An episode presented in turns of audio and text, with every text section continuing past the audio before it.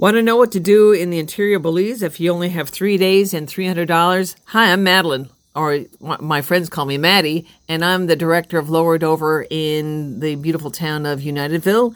And I'd, I would recommend that you go to the ATM Cave tour. It's a must, and that's a hundred dollar ticket. But then you can do the the cheaper uh, uh, national parks, which are only a five dollar entrance fee and then you can go to the St. Herman's Cave, Inland Blue Hole. You can go hiking. You can go swimming in the Inland Blue Hole. You can go see Mayan ruins. You can go see Xunantunich and Cahal Pech. And it's a action-packed day, and it's less than $300. So, uh, again, come see us at Lower Dover, and uh, hope to see you soon. Bye. Welcome to another episode of the podcast. This is going to be the first interview, and well, it'll be a test for the sound quality and for the viability of doing interviews. And uh, as as she just introduced herself, I'm with Maddie, the owner and visionary of Lower Dover, and it's a it's a great hostel out here in Unitedville, Belize, and we're gonna hear a little bit more about it. So, you want to go ahead and introduce yourself? How you ended up in Lower Dover? I'm one of the directors, and my husband uh, uh, went to the University of Wisconsin in Milwaukee for his master's degree, and there was a professor there who was an expert on limestone, and he would bring uh, groups of students down as a field station, like outdoor classroom, to come down to Belize. Then it was British Honduras to just see how everything is is working, and so I was introduced uh, early on in the early '80s to Belize and. Um, yeah, just got the fever. So my orientation is all, all about the geography uh, of how it, turned out. So we we bought this 100 acres in uh, Unitedville, which is in the halfway in between Belmopan and San Ignacio, and uh, we, were, we always had the uh, hope of establishing a field station.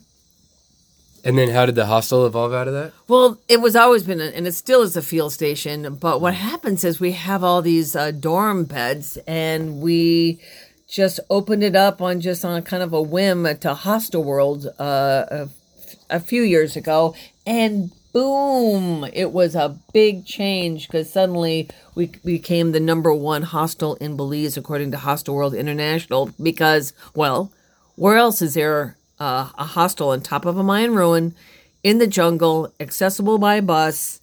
Uh, lots of archaeology to see, and, and it's sustainably operated as an eco lodge.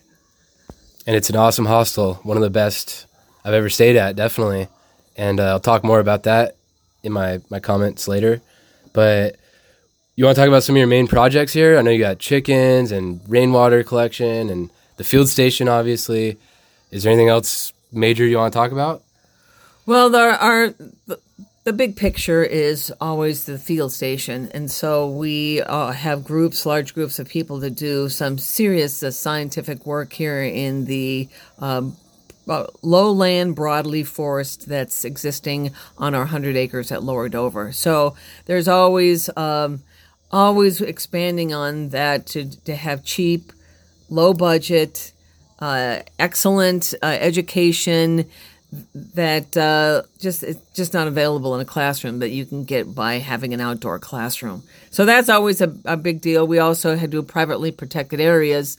So we are trying to conserve the habitat and, and restore the habitat where there was invasive um, bamboo that was growing that we it took a long time to eradicate it without using pesticides because um, yeah we're an eco lodge. So that's that's always a project on and then it's it's just cool to learn about the plants the plants that where all the medicine is coming from and they're just right outside your door. Cool. And so one thing i talked about last episode was the formation of the cenotes and after talking to maddie i found out that my explanation was wildly oversimplified and so she gave me a really good explanation when I checked in, and I wanted to ask you to share that. Again, this is just because I'm uh, like a, a, few a few people removed from the professor, so I'm not I'm not the academic. I don't know the the timelines here, but I can tell you that it was a catastrophic um, event that was the death of the, the dinosaurs, and it's um, there was a giant meteor that impact that hit the Earth's crust uh, off the tip of the Yucatan Peninsula, and the splash was higher than the Himalayas, and the molten rock that was displaced in uh, in the impact zone was splashed on the the low. Uh, sh- uh, the low seas that were there is full full of limestone, uh, ancient coral reefs, and so the the rock that was splashed on top of the existing uh, land, it, that is rather porous, and so when it rains, it, it percolates down through and it has it creates holes. But the the wacky thing about it is that the cenotes are only found in the top um, corner of the Yucatan Peninsula because the Earth's crust was a- actually cracked in a bullseye formation, and so the cenotes are all located in uh, around like a bullseye of the uh, impact crater of the of the meteor, and so. Um, it's the craziest thing because they have a bunch of theories on what happens to why these cenotes, like in Chichen Itza, there's a giant cenote, but it has very smooth walls. But they think that the that the um, like the tsunamis, the waves of water that that that happened at, at the impact, were mm. actually like a toilet bowl and kind of just cleared out these these holes that were in the in the earth, that these fissures that were in the earth and that's why they they could have those smooth walls instead of it being like a debris field where they were more like a like a, volcano crater has slope sides. But these some of these cenotes are have these very vertical wa- uh, walls like like a like they were formed with the sinkhole but the debris is gone. So what happened to the debris? They think it's because of these tsunamis that that tossed out the dirt. Hmm okay and then how about the guy that found it? You said there was like a Mex or a, was it well the, the the again this is the, um I'm not the jog the the expert on this, but uh from what I know is that the it was the Mexican oil companies yeah, who oil. were drilling off of the Yucatan Peninsula, and this guy had um, found all this. I believe the element is iridium that there's only um, that is found by it's found in only the only place this place this, this element is found is by meteors and it's scattered all over the world in different uh, impact zones. And so this guy just figured out that oh my god there's this giant meteor that hit here because in the he in this large area he found a whole bunch of this element that was the marker for um, a meteor impact. Hmm. yeah. Pretty cool Okay. Um, and then most interesting aspects of living in Belize, specifically, like what would people in the U.S., where most of this audience listening to this, which isn't much of an audience, but um, what would they be surprised by? What's interesting about living here? Well, my birthday is the end of January, and I used to live in Chicago, and you wouldn't be outside partying in Chicago in the, the last week in January. And indeed, here I am, kind of sweating in uh, my in my shorts and my my sandals that it's a great place to live in instead of the Arctic North. So that's that's a big one.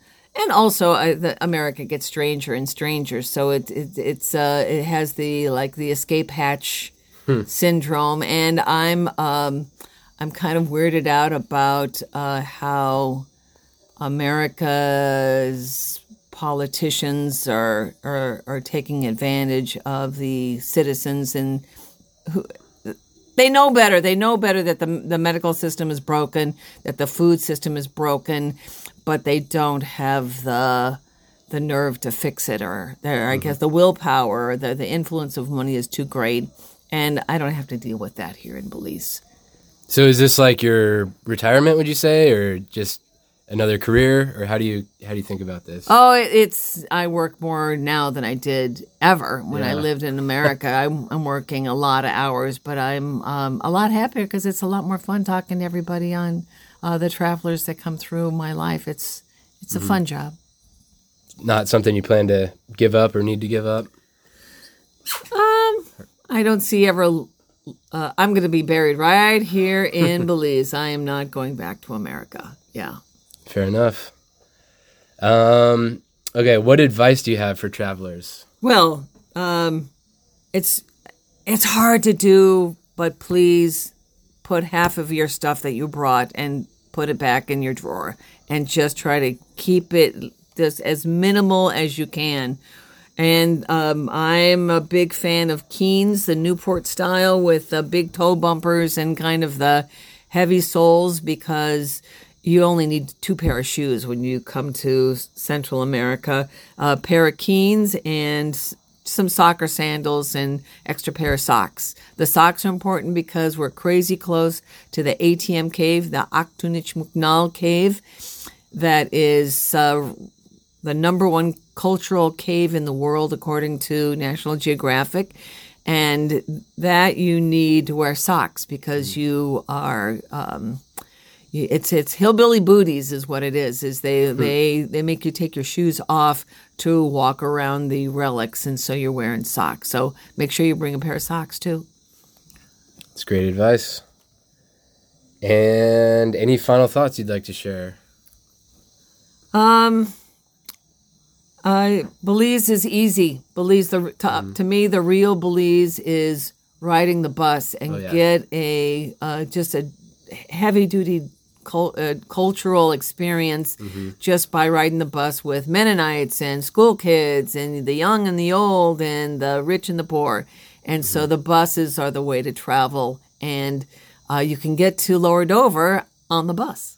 Yep, I definitely have a lot to say about the bus. Some of the some of my best stories so far. Um, but I think that's it for now, and I thank you for giving me the opportunity to interview you. Right it's been on. fun. Yeah, it's uh, come uh, come see us at Lower Dover. It's Lower Dover Belize at gmail.com is our, my email or just lowerdoverbelize.com or we're on Hostel World, we're on booking.com and we have promotions all the time, so it's a great deal. That's it for now. All right, I'm back this time from San Pedro Island a couple days after that interview took place. Hope you enjoyed it. That was that was the first of hopefully many and really lucky that it was it was with Maddie and at Lower Dover because that is just such an incredible place. And it's I've stayed at probably three dozen hostels in seven or eight countries, and of those, only two are what I would call destination hostels. In that, I would recommend people to go out of their way just to stay there because of what they offer. So Lower Dover's one. The other one was called Hostel in the Forest in Georgia. Just absolutely incredible places. And it's just, you can just see the owner's vision in those places. Like the projects they have going on, Lower Dover, bright buildings, the rainwater collection, the animals, the, the nature trails. She has dogs that you can take out. She has eight dogs. You can take them on the nature trails with you. And just a absolutely incredible experience. And the fresh food every night. She cooks delicious meals, and in the morning breakfast. It's a comfortable bed. I met some incredible people there, so it's just. I would recommend if you're in Belize or even come to Belize to go to this hostel because it's it's that life changing. And I mean, check the reviews on Google and Hostel World and all those. It's the most positive reviews I've ever seen of any business, like hostel, restaurant, whatever. It's just people love this place, and it's it's evident. And once you come here, you'll see why. So, yeah, really fun first interview, and I look forward to giving you more soon. Thanks for listening.